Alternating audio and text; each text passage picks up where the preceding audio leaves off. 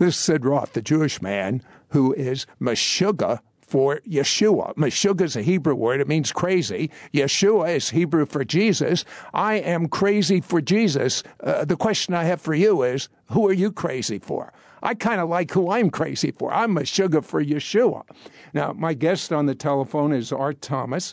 Uh, and Art, uh, I, I love all the guests that I have, but I just saw your uh, DVD and, uh, and your new book uh, and you you had something happen in your teaching that I have never seen before. And I'm wondering if you're getting other reports like this. People that have never moved in miracles look at your video and they say, hey, that's easy. I can do that. And people that have had a few, their faith gets stretched. Are you getting that feedback? Because that's the reaction I had. Oh yeah, it's happening all the time. Uh, I think the craziest story we had a a gentleman wrote to me. He said, "I took your movie into a maximum security prison, showed it to about 65 inmates, and they started praying for each other. And one guy took out his hearing aids, was completely healed, his ears opened up, and they even confirmed it in the infirmary. So uh, yeah, we're we're hearing about people who are even brand new Christians stepping out in Jesus' name and seeing results right away.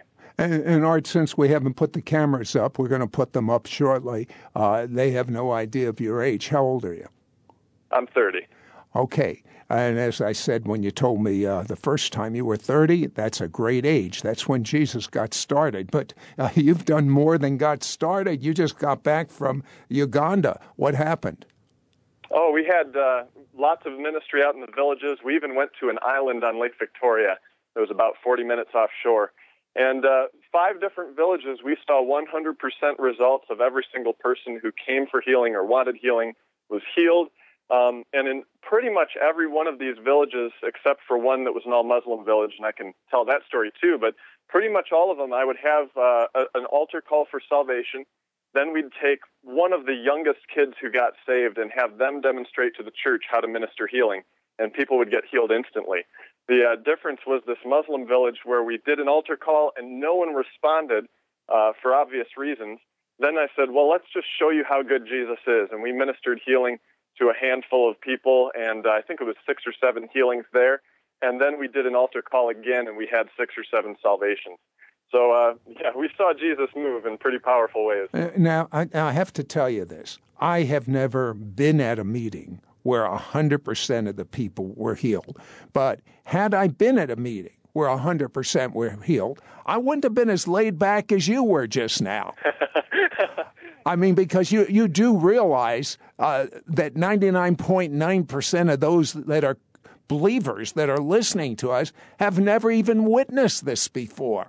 I mean, this is outrageous according to uh, today's version of religion of Christianity. Uh, of course, it is normal according to the Bible. I kind of like the normal. Uh, now, I understand you were raised in a Pentecostal church. You saw a few miracles, uh, but it, uh, it you really didn't venture out into uh, miracles yourself till about 2009, uh, but you had a few experiences that uh, that I really want to find out about.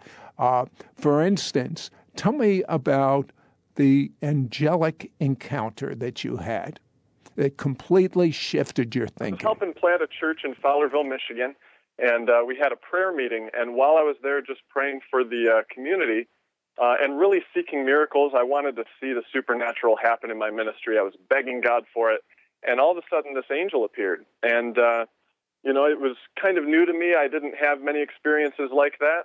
But when that happened, um, I, I, uh, I said, "What? What are you here for?" And he, uh, excuse me, I, I, have to question you on this. Uh, I have seen angels.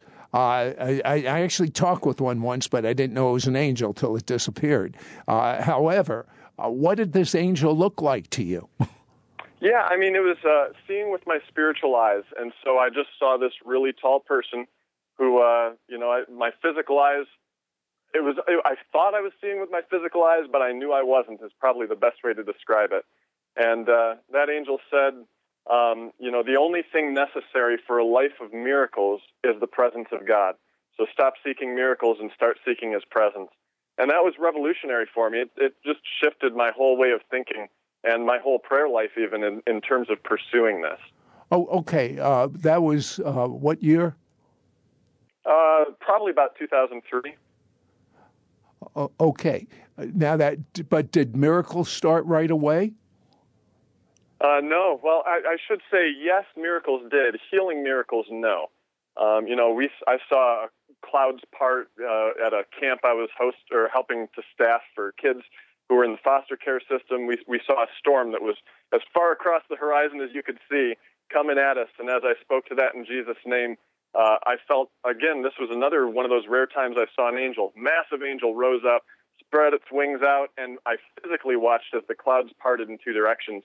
Radioed the other staff, said we're going to have the campfire tonight, and uh, sure enough, you know, some people saw the clouds parting, they saw everything that happened, and we had a campfire, no rain.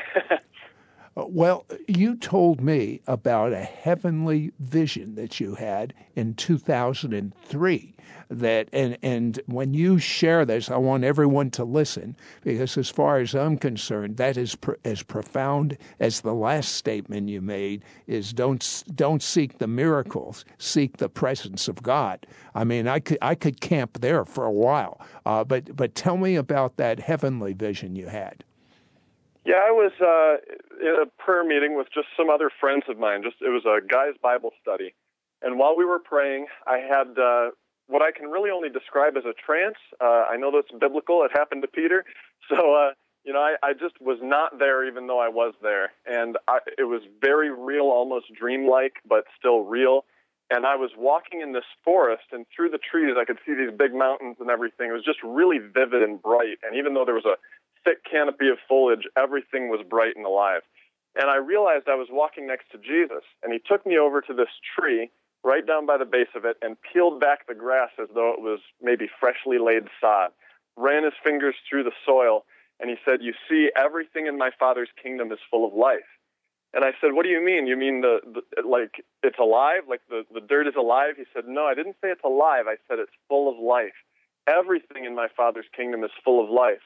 And as a citizen of this kingdom, you too are a life bringer who is full of life. And that's when it ended. And I wasn't even sure whether or not I should share it. I just wrote everything down. And then my friend who was sitting on the couch across the living room said, I just had the weirdest vision. I was on the top of this mountain looking down at a forest like I've never seen, and everything was bright and alive, and I felt the presence of God all around me. And I realized we were in the same place. I was looking through the trees at mountains, and he was looking down from a mountain at the trees. And uh, that was kind of my confirmation I could share it. That night, we put it into action. We went to a restaurant, and uh, it was a 24 hour restaurant. We were there till 1 in the morning sharing the gospel with a guy who got saved. And uh, it was it was spectacular. Tell me in a practical way um, how this revelation, everything in my Father's kingdom is full of life. Let's suppose you're praying for someone with cancer. What does that knowledge how does that knowledge affect the way you're praying? Yeah, I, I actually at the moment didn't realize there was a biblical basis for this. Um, and that's really what has affected me most is uh, in John 5, I think it's around verse 19, Jesus said, the, uh, the, uh, everything the Father does, uh, you know, the Son does. He said, uh, the Son can do nothing by himself. He only does what he sees his Father doing. And I realized that's true of me too, but his next verse uh, says that uh, the Father gives life and raises the dead, even so the Son gives life to whomever he chooses. And that challenged me because I realized many times people aren't being healed or whatever because as a son, not the son, but a son of God, I'm not choosing to minister to people. And I realized Jesus gave life to whomever he chose. And that challenged me. So, in a practical way, I realized I carry life. I carry the Holy Spirit in me everywhere I go, everything I do. He's in me, he's through me, he wants to get out. And so I just need to choose to go to people and choose to minister to them and choose to love them in Jesus' name. And as a result, we start to see the life of God flow into people, and he's more eager to do it than we are. well, you know, I, some of the things that uh, really excited me when I was watching your video is uh, you had a bunch of non-believers there uh, in one in one of the scenes, and you you you have a what something like uh, thirty seasoned Holy Spirit uh, ministers uh, teaching on this video, but more than teaching, demonstrating, uh, which to me that's the Jesus model anyway. there was one fella that he said to these non-believers, "Just hold your hands out, you'll feel the presence of God," and the presence of God came on all of these non-believers. But you know, Uh, art what happened there is what's happening with our, our discussion right now. The presence of God is all over the studio. Do you realize that? Oh, he's everywhere. I, I like to. Say- I know he's everywhere, but now, now I'm telling you, while I'm interviewing you, his presence is very high. Yeah, I, I tell people when I go to meetings, I know the Holy Spirit's going to show up simply because I showed up. And that's not an arrogant statement. It's just because I'm confident that he's with me all the time and that he's longing to jump out and just minister to people. Uh, there was one thing that happened to you. Uh, someone that I've interviewed, his name is Todd White. He was speaking and he got you upset. What did he say?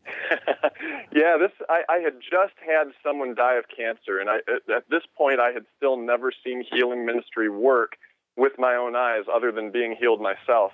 Uh, had you prayed for many people that uh, were not healed? Oh, yeah, easily hundreds. hundreds? So here. Well, guess what?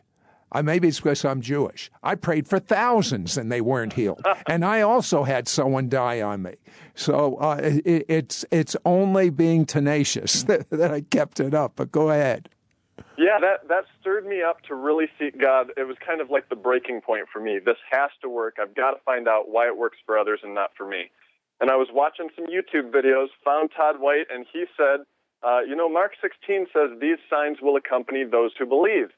So that means if these signs don't accompany you, there must be something up with your belief. No, but go back to Todd. You have to go back to Todd White. He said something that upsets you.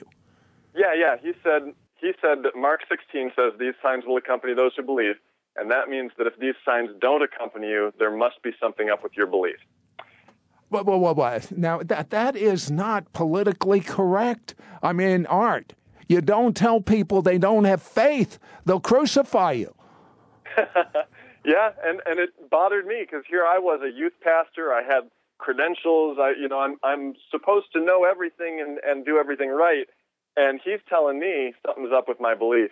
And I decided I could either just sit around and be mad about it, or I could humble myself and seek out what is wrong with my belief that these other guys have right. And it doesn't mean that my belief is perfect now, um, it doesn't mean, you know, people don't get healed because your theology is perfect. People get healed because Jesus paid the price. And I actually found that was the common element between all these people. I, you know, I studied everything from John G. Lake, Smith Wigglesworth in the turn of the century to contemporaries like Todd White or Bill Johnson or some of these others. And uh, what I, the common element I found was each of these guys was convinced that it was always God's will to heal and that Jesus had paid for it with his blood. And when I made that shift in my thinking, and even I, I preached it in my youth group before I had ever done anything with it. And uh, that's when we started seeing the miracles break loose. But you also did one other thing. You took three months to do nothing but study healing. That's right. And, and so you put that foundation in, and, and from what I understand, the miracles still didn't start, even after that study, even after all these things. Eh, they didn't start really uh, until about 2009. Yeah, it was it was uh, spring of 2009 when that lady in my church passed away. Three months of study, and then I stood up in August of 2009 and preached to my youth group. God wants to heal. He wants to use you to do it, even though I'd never done it before. And at the end of that service, but, but, but how, how, did you how did you do that after a woman dying of cancer? You're not seeing much going on. You're seeing you're seeing supernatural things, but you're not seeing much healing going on.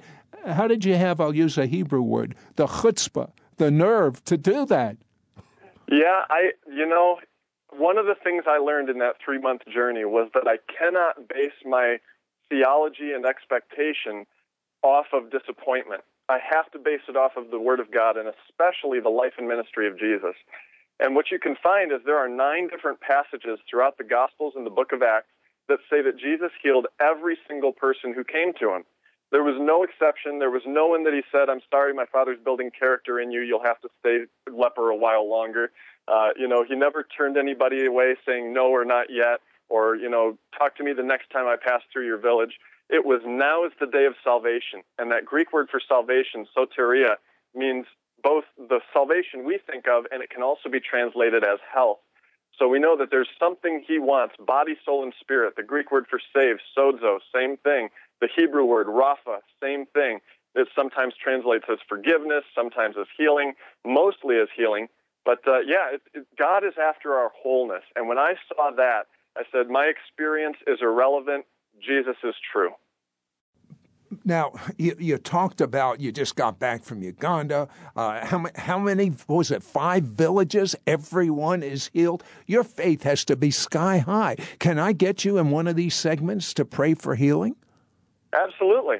But, but let, let, let's talk about your DVD, Paid in Full, uh, and your book, 40 Days Paid in Full Healing Ministry Activation Manual.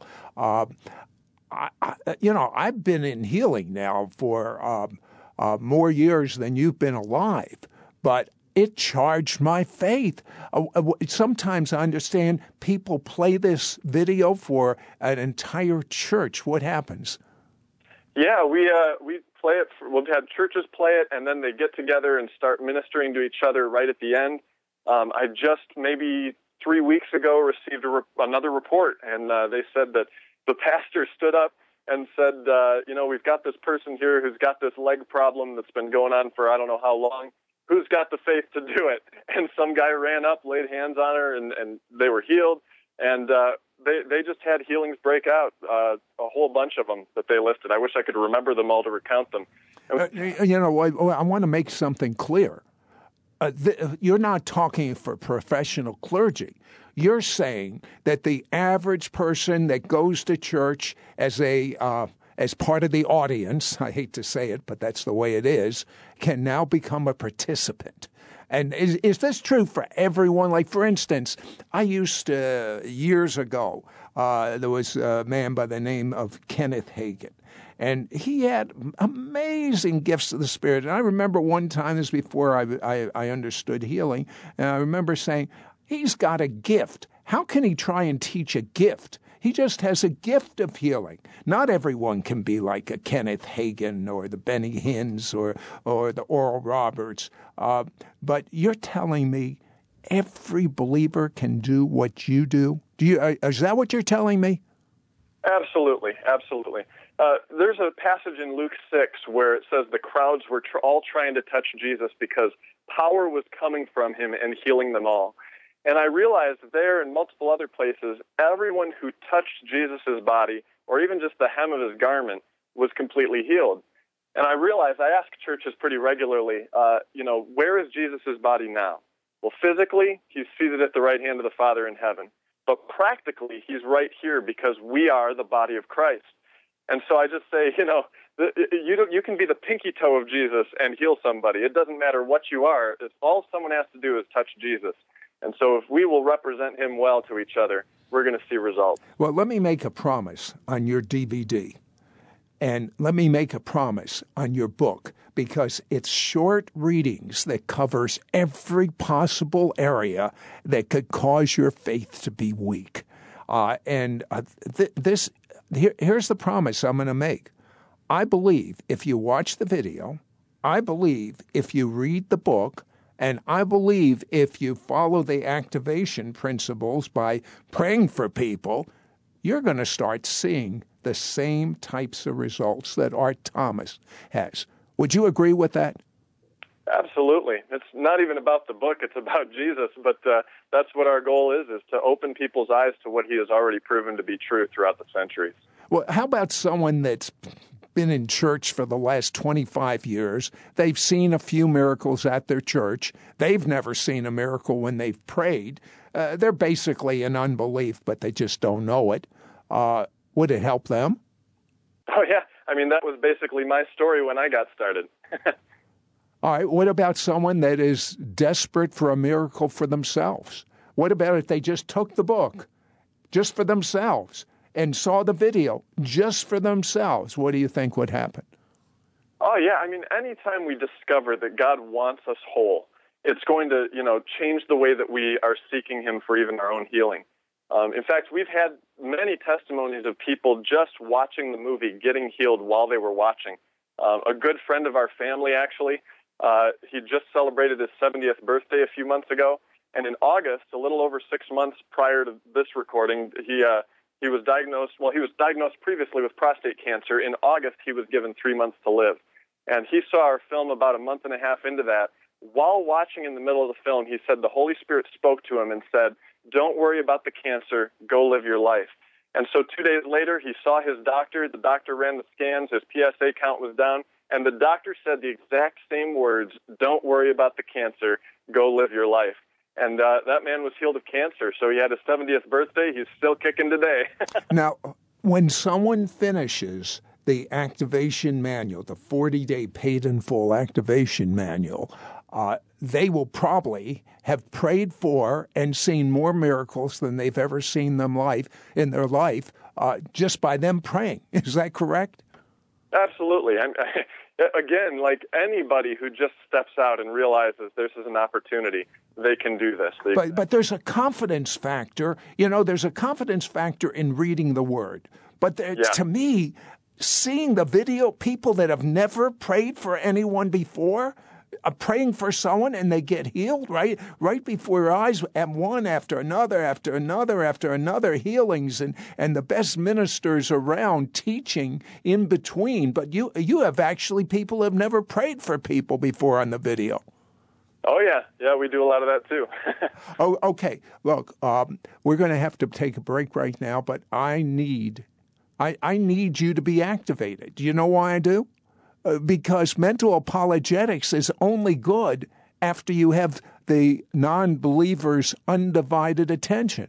But the way you get the non believer's undivided attention is a miracle. So if you're trying to convince someone intellectually without the miraculous, it's like you're in a fight with a champion fighter and you have both arms tied behind your back. It's an unfair contest. Let's have a fair contest. I want everyone listening to me to start operating in miracles. For an investment of $39, I want to get this DVD and book into your hands as soon as possible. And when we come back, I, I want to find out about your two year old son that likes to pray for the sick.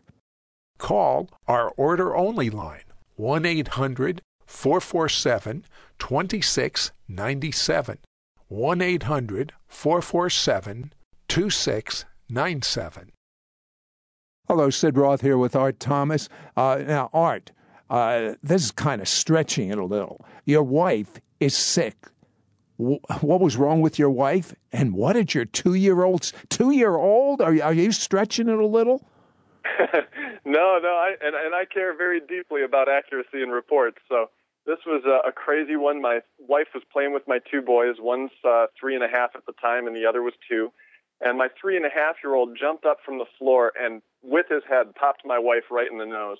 And we heard this really loud pop and blood starts pouring out of her no- nose. And instantly we knew, okay, her nose is broken. And uh, before we could even say anything or do anything, my two year old JJ runs over and says, You okay, mommy? Puts his hand on her nose and says, Mommy, be healed, Jesus' name. And the bleeding stopped, the pain stopped, and there is no evidence whatsoever of my wife having a broken nose. I, I have a hunch. That, uh, now, what's your son's name again? JJ, Jeremiah James. Okay, I have a hunch that Jeremiah James' faith is sky high. yeah, my boys see a lot of miracles happen. Even in our small group, in our home, we have miracles happen about at least once a month, uh, it seems. So we, we've had some amazing things that they've been able to witness. And we just teach them to minister healing. You know, one of them comes to us with a boo boo, and instead of, hey, can I kiss it? It's, be healed in Jesus' name. How does that feel? and they get healed pretty often. Now, you didn't see uh, anything happening really before 2009. Uh, now, uh, how how many miracles would you say you've you've personally observed? Yeah, it's got to be a rough estimate, but roughly 3,000 or more. Could you picture if you if you had a church where each member saw 3,000 miracles, you wouldn't have a building large enough to contain all the people that would come. Uh, now, speaking of children, uh, you were in Kenya speaking before 300 children. What happened? Yeah, this was on my very first trip to Africa in 2011 and uh, on our way back, the, the man I was staying with said, Hey, I, I arranged a meeting for you at this school. And so I preached the gospel to these 300 kids who were probably third through fifth grade in our type of schooling.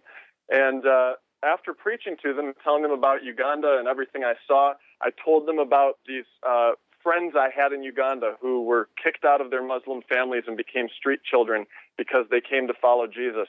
And I said, I can't promise you that if you become a Christian, everything will be wonderful, but I can promise you that Jesus is worth it. And if you want to receive this Jesus, I want you to stand up now. And as far as I could tell, all 300 of those kids stood up. And so uh, they they prayed through a prayer of salvation in their own language, and then we we moved on. I said, now Jesus said these signs will accompany those who believe.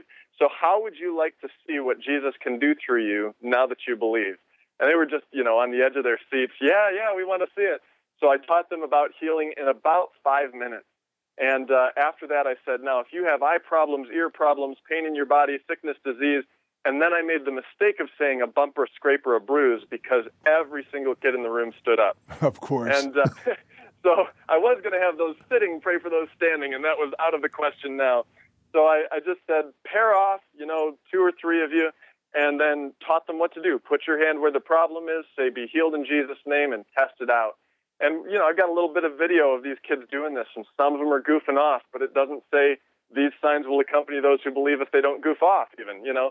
And uh, after that, I said, now, if you are healed, if you can test it out, the pain's gone, the skin's healed over, uh, you can see, you can hear, whatever it is, if you're healed, I want you to sit down. If not, stay standing because we're going to minister again. And about half the room sat down. We did it a second time, about half of that group sat down. We did it a third time, and everybody except one boy in the front row. And when I watched the video later, I realized that no one had prayed for him the second or third time, so it made sense. I asked him, What's your problem? What happened to you? He said, My eyes, I can't read. So I laid hands on his eyes, eyes open in Jesus' name, opened up a Bible, and he smiled and started reading. And so here was a room of 300 kids. They've only been saved for about five minutes, and every single one of them ministered healing and was healed, and we saw 100% results. No, no, Art, you don't understand. When someone gets saved, they have to sit and learn for the next couple of years. Uh, uh, uh there's, there's no way they could pray for the sick.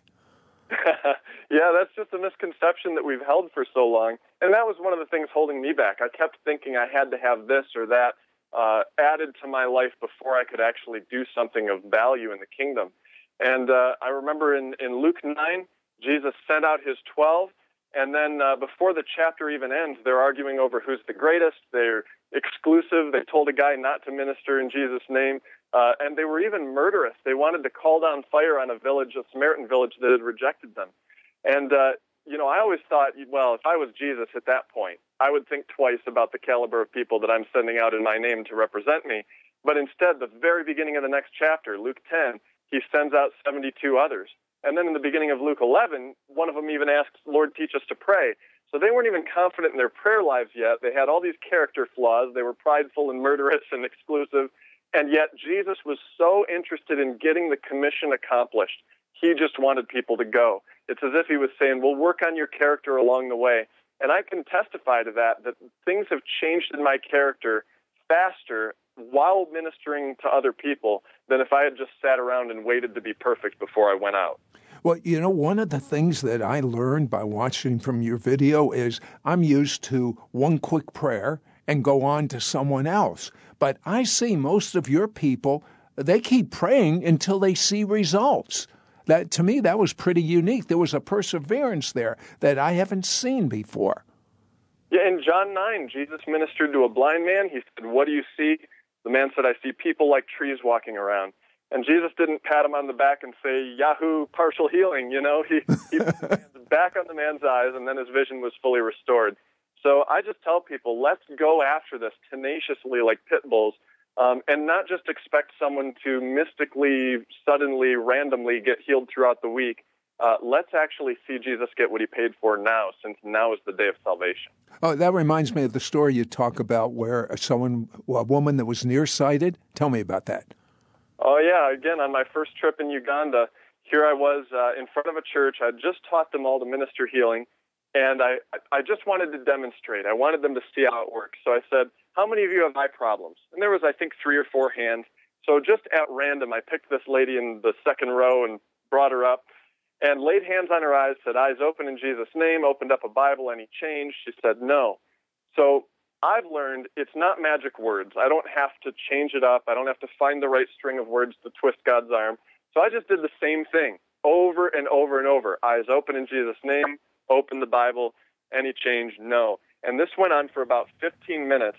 Yeah, but, but, but, but I don't know how you kept your audience. well, I didn't. There was. okay, that answers that. and at that moment, when she left, I realized I've got to do something. And so I turned to the, the congregation and said, uh, Did Jesus pay for this woman to see? And they all very, you know, they waited even after it was translated. And finally, someone said, Yes. I said, Did he pay a very high price for this woman to see? And they smiled and shook their heads, Yes.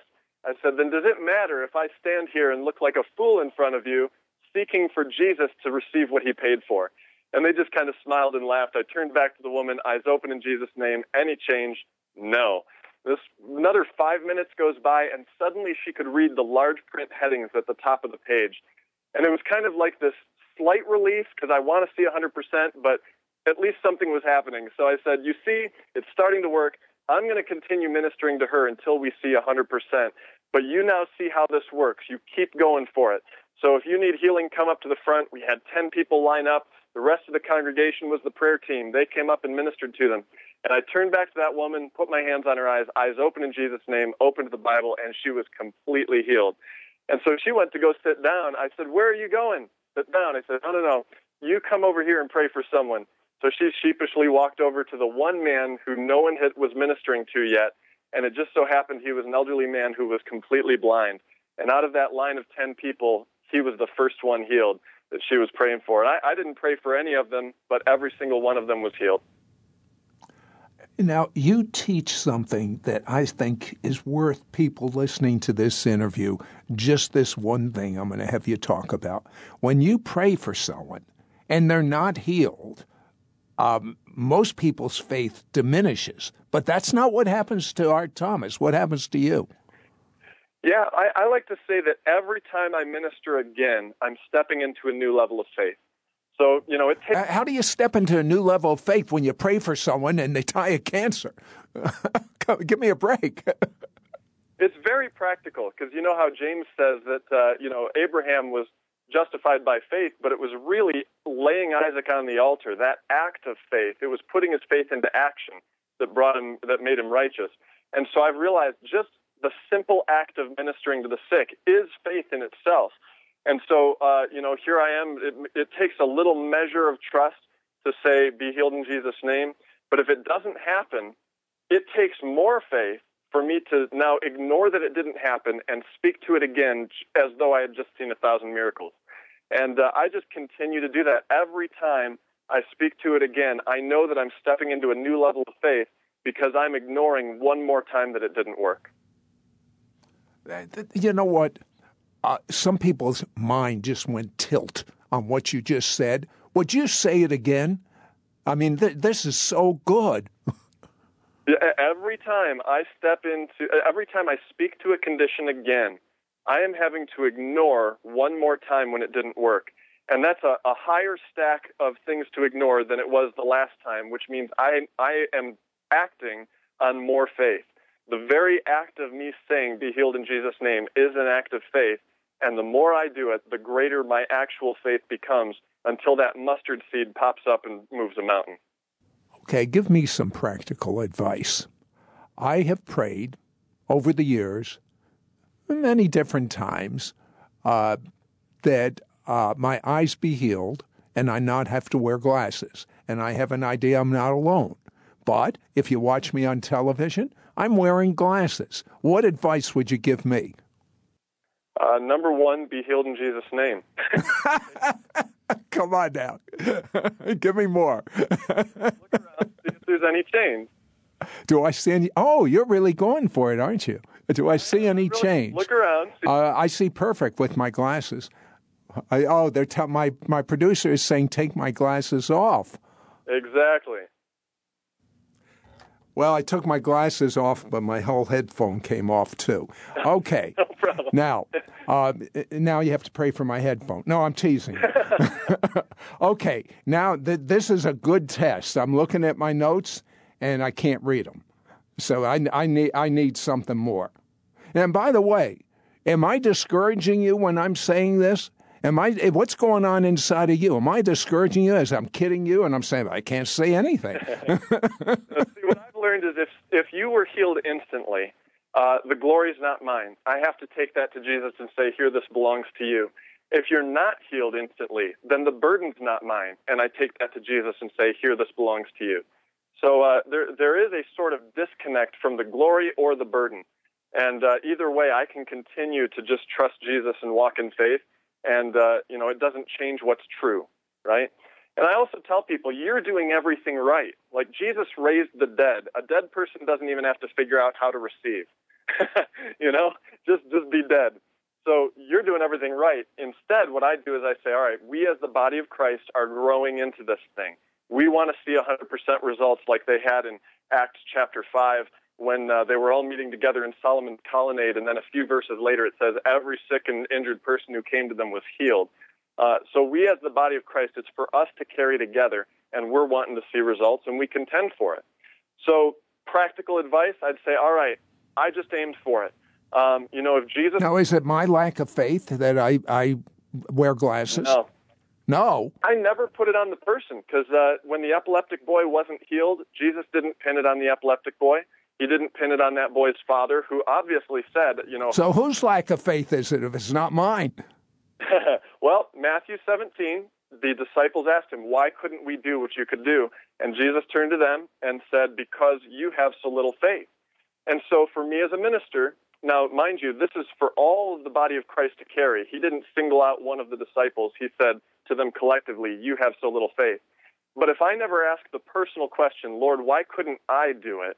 And I never let him shape me and correct me, um, about a third of the time I get an answer. You know, if that doesn't happen, then we collectively never will grow into it. So one of the reasons that you know I was able to write a book and make a movie and have all this revelation on healing is because every time I try and it doesn't work, I go to Jesus and say, "Why couldn't I do what you could have done?" And again, I, I get a response about a quarter to a third. But and you don't take condemnation either. I see. None whatsoever. Like I said, it's the the glory's not mine and the burden's not mine. Cast your burdens on Jesus. If I walked around depressed because people didn't get healed, I'd be. Uh, Is this God's will that everyone be healed? Do you really believe that? I sincerely do. Um, you know, Jesus paid the same price for salvation, for forgiveness, as he paid for healing. And there's multiple verses where forgiveness and healing are mentioned together. James 5, uh, Isaiah 53, Psalm 103, uh, and even the, the paralytic lowered through the roof. Your sins are forgiven. And then to prove that I have the authority to forgive sins, get up, take your mat. Jesus put the authority for forgiveness and for healing in the same context. Otherwise, that wouldn't have been proof. So there is never going to be, I, I've found that I can answer most of my questions about God's will to heal if I just replace the word healing with forgiveness. So is there ever a time that a sinner comes to Jesus and says, Lord, forgive me? And he says, I'm sorry, I'm building character in you with this sin. And once that's complete, then I'll forgive you. You know, it's, it's nonsense when we think of it that way. Jesus decided to forgive 2,000 years ago, and he also decided to heal 2,000 years ago. 1 John 2 2 says he died not only for our sins, but also for the sins of the whole world. And that doesn't mean everyone's saved, but it means everyone is paid for. And that's the same thing for healing. Everyone is paid for. His blood has power today. There's no reason for me to think that his blood is less effective and that God would contradict himself. He made a very powerful decision when he sent his son to the cross. Okay, explain to our listeners right now um, the DVD and the book. Explain what they are. Yeah, the DVD, uh, we wanted to make a movie. My friend James was a, a film music score major at a local university. And for his final project, he wanted a movie that would show people getting healed that his class would have to watch in order for him to get a grade. And me being an evangelist, I said, I'm all over that. Let's do it. And what started out as this little tiny class project to help a friend suddenly exploded into having these interviews with people that they were phenomenal interviews. And we had more material than we knew what to do with. Uh, and, and cranked it down to as tight of a movie as we could. We took the best of the best of the best footage, the best advice, and we showed uh, miracles happening.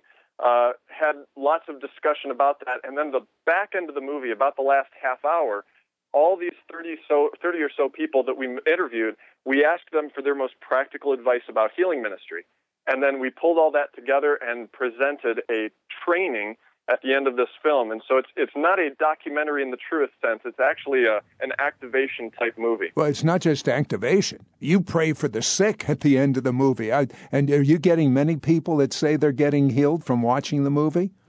Yeah, like I said, we we've had lots of results with with people getting healed while watching the film. So it's been amazing. Well, what about churches that are pretty much burned out uh, they they don't see anything. They're spirit filled. They believe in healing, but they don't see much going on. Uh, has this reactivated them? Absolutely. In fact, there was a church in Montana that wrote to me, and the pastor said, uh, um, "You know, we have people in our church who used to minister healing all the time, but the truth is, healing ministry uh, there there tends to be an emotional weight. Like just as I explained how I'm, you know, not carrying the burden." I recognize that the burden is real. Um, you know, when someone close to you dies of cancer and you know that somehow the healing power of Jesus is bottled up inside of you and you couldn't get it out to them, that's heavy for you for you to carry. It, it hurts your heart. And people got discouraged and they gave up. And this pastor said, after watching your movie, after going through the study, the, they have uh, jumped back into this with more enthusiasm than they ever had. So it's uh, it's pretty powerful seeing that happen. Okay, the book the 40 now the video if it was just the dvd it would have been enough. But this 40 day activation book i mean i've been reading these and there every possible area that could stop you from being activated is addressed. So between these two items uh, I think that wherever you're at, if you've never seen a miracle, or or maybe uh, you did and, and, and, and you haven't seen it in years, or, or maybe you need a miracle for yourself, uh, or you have a little house group or a Bible study or an entire church. Can you picture what, what would happen, Art, if entire churches got activated with this? Oh yeah, I can not only picture it; I've seen it happen. okay, for an investment of thirty-nine dollars, I want to rush this to you. If you've never ordered anything before, this is a must, absolute. And why do I call it investment? Because any profits we make or anything you put in beyond thirty-nine dollars is poured into Jewish ministry. And uh, uh you know, a lot of people say they're reaching Jewish people, but practically speaking, not a whole lot. I'm telling you, we are reaching large numbers of Jewish people. So I want you to get this book because we're not going to be the only ones reaching people that don't know Jesus. You are too. And when we come back, I'm going to have Art pray for you, if that's okay. Call our order only line, 1 800 447 2697. 1 800 447 2697. Hello, Sid Roth back with Art Thomas, and uh, this is one of these interviews I wish would go on forever. But, Art, uh, you say you have a supernatural music gift. Uh, why do you say your music gift is supernatural? Uh, the first reason is because I saw what I could do naturally first. and what did you do naturally first? yeah, I uh, as a kid, no singing voice whatsoever, um, just off key and and not together. Uh, then in middle school, I was in band, and I had a D average, which you have to be really bad to get a D average in middle school band. Um, but in it, when I was just graduating out of uh, eighth grade, um, it was either before or after eighth grade. We had a summer tent revival service at our church, and uh, somehow my mom convinced me to take the trumpet out of the back of my closet and uh, that I swore I'd never play again, and to play it during these this week of meetings at our church. So sheepishly, I pulled it out and practiced with the worship team. I would write down a little two note harmony that I could figure out on, on my sheet music and, uh, and played. And, uh, it was, you know, it was not good. It was pretty lousy. I was off on most mo- notes. But all the little old ladies in our church did the little old lady thing and said, "Oh, it's so wonderful to see you up there doing this after the revival." So uh, sure enough, they convinced me, and I, I kept playing. And just a few months went by, and I realized I was always laying my trumpet on the chair, and I would like to have a, a stand that I could put my trumpet on. So I went in our church's sound booth. There was a junk corner there. I just, on a whim, maybe there's a trumpet stand. And I found this stand that held about five or six different musical instruments. There was a place for a, a, a saxophone and a flute, and of course a trumpet. I said, bingo, this is it. It had belonged to a guy named Dave who passed away five years earlier, so I knew he didn't need it anymore. And uh, brought it down, set it up on stage, put my trumpet on it, and uh, all these other little apparatus are sticking out from the thing, but it was great. It held my trumpet. And uh, you know, I had heard the story of Elijah and Elisha, and it might have even been that morning in Sunday school, if I remember right. Uh, but I just, on a whim, with childlike faith, I was about 16 years old, I said, Lord, I want this to be like Elijah's mantle handed off to Elisha, and I want double what Dave had. And I went to get a sip of water before the worship service, just like I always did. And When I came back, the sheet music that I had written my three note harmony on uh, was gone. The worship leader had changed some songs at the last minute, and here I was not knowing what I was going to do. I the the the drums started playing, and I'm like, well, this is it. So I picked up my trumpet and started playing by ear like I never had before in my life. And uh, since then, I you know I picked up all these instruments pretty quickly. How many instruments do you play right now? Uh, well, I, most of them I haven't played in a long time. I've kind of settled on piano and guitar. But, but how many could you play at one yeah, time? Yeah, probably around a little over 20. 20 instruments and you can't even sing on tune? I can sing on tune now. oh, you can now? Naturally got a voice, yeah. So now I lead worship and, you know, I, I uh, play mostly piano when I lead worship, sometimes guitar. Um, play on my church worship team. So, so just out of, and, and let me just ask you a couple questions because I'm curious. How long did it take you to learn how to play the piano? A week. I was. Uh, That's I, I protest. That's unfair. uh, uh, how long did it take you to learn the saxophone? Uh, six hours. How long did it take you to learn the flute? Two hours. How many instruments are you, uh, had you been able to play? Previously, I could barely crank out something on a kazoo. and currently, you can play. I yeah, uh, in some level of skill, uh, over twenty. I'm I'm by no means a Mozart on them, but uh, I can play. okay, we have people on the edge of their seat, uh, and uh, I put my glasses on. I have to be honest. My staff knew, but you don't know. But now you know. I'm taking them off again. So I'm I'm getting ready for you to pray for everyone, but also me. Uh, now, uh, now, does this count for any condition that anyone has that you're going to pray for? In fact, why don't you teach for about three or four minutes and then pray? Yeah, uh, Jesus paid the price 100% for your spiritual healing, emotional healing, physical healing, and wants you to be completely whole because he wants you to be able to re- relate to him and obey him to the fullest capacity that you're able. That doesn't mean that you can't obey him when you're sick. It's just you know as well as I do that if your body is fully functioning, it's a whole lot easier to do things that you couldn't do if you stayed the same. And so, what we're going to do is we're going to seek the Lord for complete wholeness, which Jesus already decided he wants to do. We don't have to beg God because we don't have more compassion than he does. He wants this more than you do. He was uh, he wants it more than I do. He was whipped for it, I wasn't. By his stripes we are healed. So uh, you know this. If I could just uh, uh help you see that this is not about uh, you doing the right thing or jumping through the right hoop. It's all about Jesus doing the right thing. He paid the price for it. He wants it. He would never pay for something he didn't want. I tell people that uh, you know if you went to Walmart and bought the biggest big screen TV you could find, uh, and you had it delivered to your house, opened up the box, and it was empty, you'd be pretty irate. You'd be at Walmart, you'd be on the phone, you'd say, "Give me my money or give me my TV." You don't pay for something that you don't want. And Jesus paid a price much higher than a measly $5,000 so that you could be completely whole, body, soul, and spirit.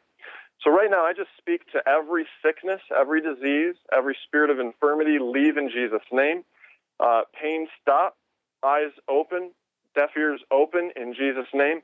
Uh, back problems, especially, I'm feeling right now. I was healed of four years of degenerative disc disease in 2011, and I'm still completely whole. So I want to speak specifically to degenerative discs in the back and neck. Be completely whole, receive new life right now. And I just speak to uh, uh, legs and knees, arthritis, be healed in Jesus' name, cancer, disappear, tumors, shrivel up. There was a woman in Africa. We uh, the report came to me that she showed up with a tumor on her stomach, so large she was she looked pregnant. And uh, when we ministered healing from the stage and said commanded tumors to leave in Jesus' name, she said it completely vanished. And so I just speak that over uh, you as well. If you've got tumors, if you've got cysts, we've seen them melt under our hands, and we know that Jesus paid for it. Uh, if there's anybody who can test out your condition immediately, start to do it. Start to move around. Try to do something you couldn't do. Uh, I tell people, don't injure yourself. If you're not healed, it's okay. You're doing everything right. But if you are healed, I want you to test it and test it and test it, and uh, don't be afraid to step out and see what God has done. Okay, you've been challenged. I'm going to tell you something. You are there is no reason why you can't do everything that art can do. As a matter of fact, I believe you can even do it better. I want to get his DVD series, Paid in Full, and his book, The 40 Day Paid in Full Activation Manual, into your hands as soon as possible. It's available for investment of $39. Art, give me a couple of nuggets that uh, are going to help our people. Yeah, I would say, uh, you know, some people are afraid of, of saying the wrong thing or doing the wrong thing. Um, you know, there there is something to be said about representing Jesus well. And I've learned that the only way you can do it wrong is just to not to, is just to misrepresent him. So, uh, you know, I, I, encourage people focus on the character side, um, so that whether a person is healed or not, the person you're ministering to still encounters a measure of Jesus. And so I want to make sure that, you know, I'm walking humbly, I'm being gentle. I've learned that your authority is not based on the volume of your voice, it's based on Ephesians 2 6, that right now you are seated on the throne with Jesus at the right hand of the Father. And so you can whisper with authority and the demons will flee. The key is found in James where he said, Submit yourselves then to God, resist the devil, and he will flee. So, number one, submit to God. Number two, resist the devil. And uh, if you do that, you're going to see far more results than you ever imagined. But again, don't wait until your character is perfect before you step out. Step out, the Lord will correct you.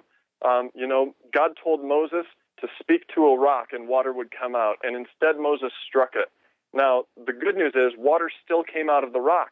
God's desire was still accomplished. The bad news is Moses was disciplined for it. Now, thankfully, we're in a covenant where Jesus takes our punishment, so uh, you know we, we're not going to get kicked out of the promised land for ministering the wrong way. But the truth is, he will he still disciplines those he loves and uh, punishes everyone he receives as a son. And so he will correct you. He'll show you. He'll walk you like a son. Son, you did it wrong. Let's just do it differently next time. You can represent me well, and uh, we're going to keep doing this thing together. It's a really great way to live, and I can't now imagine living any other way. Tell me about the first healing miracle once you were activated that occurred in your life. Yeah, this was when I preached to my youth group that Jesus wants to heal and he wants you to do it.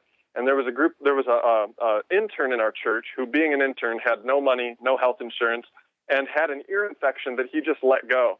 And it was causing excruciating pain, and he had actually lost some of the hearing in that ear. And so there was a group of seventh grade boys who were ministering to him just like I taught them in the sermon. But again, I still had never seen it happen through me. So even though I just preached with all this emphasis that God's going to do it, I still didn't, I wasn't sure that he would use me. So I stood back and let the kids minister to each other. And these seventh grade boys laid hands on the intern, be healed in Jesus' name, nothing happened. And so they, uh, he came up to me, the intern, and he said, you know, Pastor Art, I feel bad. They did you know, they prayed for me, they laid hands on me, nothing happened. What should I do? And of course, and that's where I'm at right now. Except you didn't lay hands on me. Uh, I, I I don't feel bad either, but I want I want to be able to see what advice did you give him? What advice are you going to give me? Yep. I said to those boys, uh, or I, t- I told my intern, go back to them, have them do the same thing again.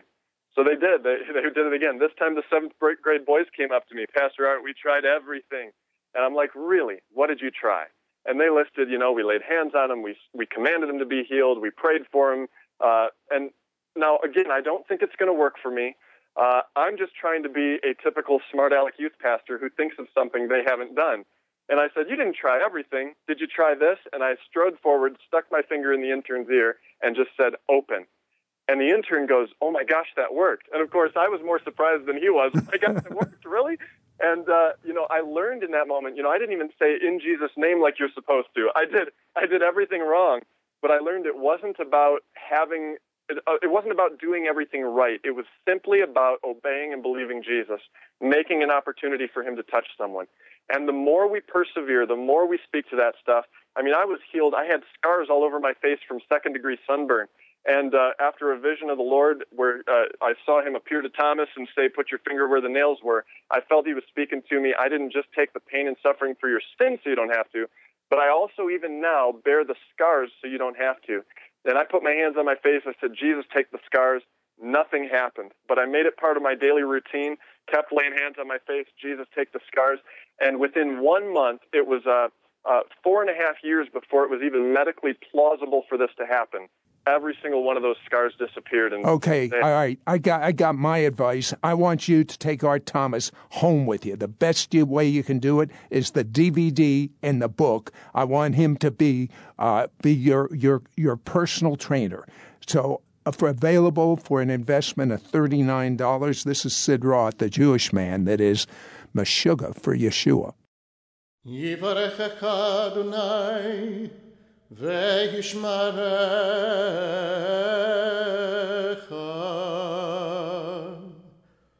יאר אדוני פניו אליך ויחונך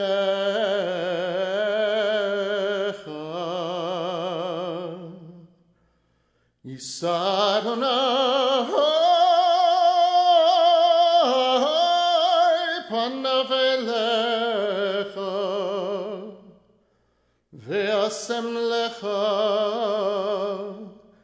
Shalom.